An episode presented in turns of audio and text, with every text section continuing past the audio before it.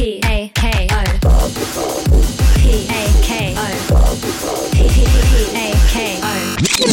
Acme FM。はい、霊視でお悩み解決生放送。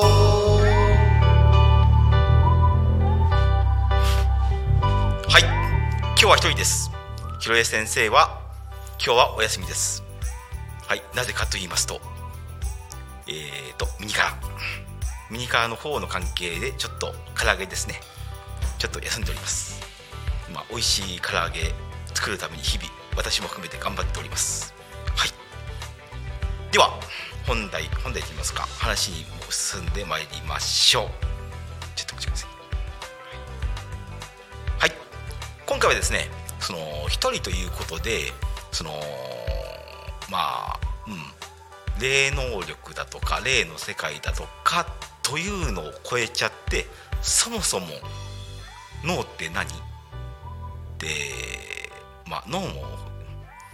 10% しか使われてないって言われていることも含めて、僕がその霊術機構を使って分かったこと含めて、でそこを通じて分かった宇宙のことという、もう多分霊超えます。そういうことを、10分どう収めようっていろいろ悩んでるんですけれども、1回で収まらないのでちょびちょび話していきます。そういうことを今回話していきます。はい、では霊について、霊ってそもそもいるのっていう話なんですけど、その僕が見る限りいます。で、究極的にっていうか、僕が見る限りでは、僕が感じる限りですね、その霊という表現自体がものすごく曖昧で、その的を得てないと思うんですよ。魂って表現で例えた方が分かりやすい。魂と霊って何って言った時にほぼ同じものだと思ってるんですけれども、唯一違いがあるとすれば、肉体を持ってるか持っていないか。ただこれもね、その地球の中においてはその範疇に当てはまるんですよ。何っていう人たくさんいると思うんですけれども、じゃあ魂ってそもそも地球にしかないのっていう定義すると、結論から先言っちゃうと、地球以外にもあるんですよ。まずっていうか、なんで地球にしかないのって話になりますし、ビッグバンあって、で宇宙できてってことを考えると、月にもあるでしょって、となると太陽にもあるでしょって、で他の銀河系にもあるでしょってってことが想像できるわけですよ。で、ある程度のね、その霊能力者、霊能力者だけかな、念じだったとかね、僕は念じっていう言葉を使うんですけれども、俗に言うテレパシー、魂とも会話できますし、霊とも会話できますし、僕はまだ確認したことはないですけれども、おそらくそういう技術を持った者同士で会話はできると思ってるし、僕の師匠ね、その中国の気功の師匠がいて、日本に住んでるんですけども、その人は、気功治療院でね、その知り合いっていうか、同じ系列の気功治療院の先生と話してたというのを覚えてます。うろ覚えで。霊視じゃないや、その念じでね。ただやっぱりその念じっていう話になっちゃったけど、そのやっぱりその先生も言ったんだけど、実際に電話をして、で実際に会って確認してという作業が念じでは必要になるとは言ってました。実際の人とお会いするときに、なぜかっていうと、念じだけだと、やっぱり見えないんですよ、電話と違って。電話みたいなもんなんだけれども、そのなんていうのかな、途中って言ったらおかしいか、霊、魂が介入してくることもある。で、無線に例えよう。無線に例えるとね、その人にもよるんだけど、ほぼほぼ暗号化されてない通信、それが念じ。多分僕も念じに関しては、テレパシーに関してはまだまだ、やらなきゃいけないとかあるんで、人によっては暗号化できるかもしれない。でも僕が知る限りでは、暗号化って言葉使っちゃったけど、要は結界ですね。そういったのを通信でできるのかなとは思ってるけど、そういったの問題があって、実際生で会って、あるいは電話で話して、その話を検証するって作業が必要だって師匠は言ってました。で話し合わなくて、そのもう4分経っちゃった、10分じゃ間に合わないぞ飛ばしましょう。でじゃあ宇宙の話も飛んじゃったんですけれども、このままじゃ散らかりそうなんで、話を整理して少しずつ話していきましょう。じゃあ魂と霊何が違うのって言った時に、地球では肉体で、その肉体のない魂、これが霊と、その人間に限らず動物全てですね、おそらく虫にもあると違いなんですよ。じゃあなんで宇宙だとダメなのって話なんですけども、僕の知る限りではそのこういう肉体これ体人型のそういうものではない宇宙人もいるらしいんですよ。話したことありますけど、ガス状生命体と彼らは言ってましたけどっていうのもいるんですよ。でもガスとか気体になっちゃうともう霊とほとんど区別つかないよねって話で、っていうのがいる。やっぱり寿命もあると言ってた彼らは、魂じゃないから。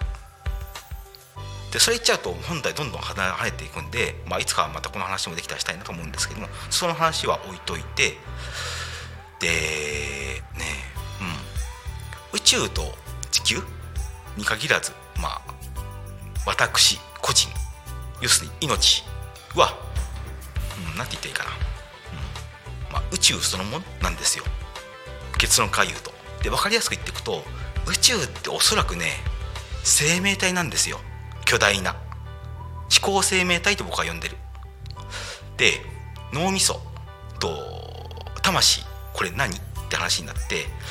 魂っていうのはね、おそらくその巨大な思考生命体のそのなんだっけ、その人間の細胞みたいなものなんですよ。本体はねわからない、どこにあるか、宇宙そのものとしかわからない。まだでいろんな宗教とかね、スピ系の話とかいろんなそういうの調べると、そういう話はザクザク出てくるんだけど、なんて言っていいかな、その、魂と脳どう関係してくるのって話なんですけれども、密接に関係しています。まず魂はその細胞と言いましたけど、その物質だとか、肉体も含めてその物質的なものに取り付く性質を持っていて、その取り付くと自分という自我が発生するんですよ。おそらくその前から自我は持ってるんだけれども、この体を持ってるか、あるいはね、今僕がつけてる宇宙だとかね、宇宙じゃなくてもいい、そのこのスマホでもいいんだけど、それはね体なんですよ、取り付いた。でそれを体と認識して生きる、話せるかどうかは別にしてね。で例えば念術とか使って、例えばこの術もね、術かけてるんだけど、それもおそらく生きています、魂として。これは人工魂なんですけれども、それに近い。でその脳について、で脳ってね、そのよく言われるじゃないですか、 10% しか使ってないって。僕から見るとね、自我己だけが使うもんじゃないという結論に至ったんですよ。でね、僕はこれをね、脳みそってものをその思考ネットワーク装置と結論付けてます。その霊術機構で施術したりで、いろいろいろんなその霊的なお仕事をしたり、これはね前世だとか、あるいは宇宙人とお話をしてやり取りをして、そういうこともいろいろやってます実は。その中でもうある程度霊能力者になってくると、そのお役目だとか、その使命だとか試練とかいろいろあって、そういう前世と関わった魂だとか、あるいは宇宙人だとかが話しかけてくることがある。全員が全員とは限らない。でも僕の場合は少なくともそうで、そこも次回話していこうと思う。でそれは次回に置いといて、触りではこんな感じなんですけれども、で今回でその霊視で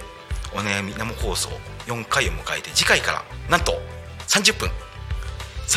延長が決定いたしました。多分時間は同じだと思います。でちょっとやっぱり10分じゃ間に合わなかったんで、その次回30分 みっちり使ってこの話できたらと思います。まとめ上げますと、その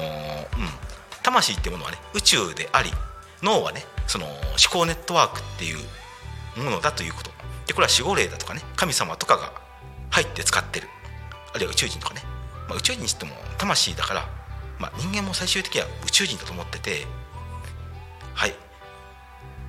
で、今回はもうこれでおしまいなんです。おしまいっていうか、もう今回の放送はおしまいなんですけれども、やっぱり時間間に合いませんでした。次回までお楽しみに。そのコメントをどしどし募集しております。そのタコミン FM の Twitter や YouTube などでのコメントお待ちしております。で、次回から僕のアカウントでもコメントを書くつもりです。だからそういう時にいろいろお話をすると思います。以上です。